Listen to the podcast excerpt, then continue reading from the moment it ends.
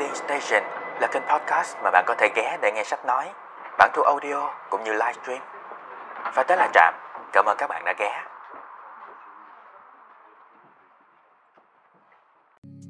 Những góc nhìn kỳ lạ trong dám bị ghét, phần 4 Tự tạo ra cảm giác lo lắng và giam mình trong phòng để được chú ý và quan tâm. Ở phần trước chúng ta đã bàn đến nguyên nhân trong quá khứ hay mục đích ở hiện tại đã khiến người bạn kia tự giam mình trong phòng và cảm thấy sợ hãi khi tiếp xúc với thế giới bên ngoài. Có lẽ các bạn còn đang băn khoăn khó hiểu. Đối với chàng thanh niên thì anh cho rằng cậu bạn kia không chủ động chọn mà là buộc phải chọn giam mình trong phòng, buộc phải chấp nhận bản thân ở hiện tại. Vậy vấn đề là tại sao cậu ấy không muốn ra ngoài?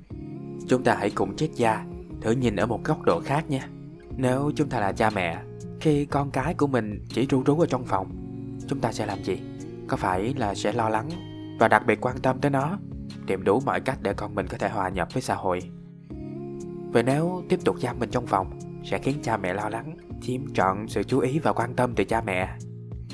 Ngược lại thì sẽ bị lẫn vào số đông không có gì đặc biệt, không ai chú ý, cũng sẽ chẳng được nâng niu, là một người bình thường và thậm chí là kém cỏi.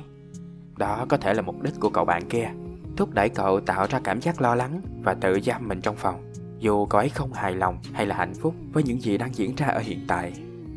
Các bạn có cảm thấy quan điểm của triết gia rất khó chấp nhận không?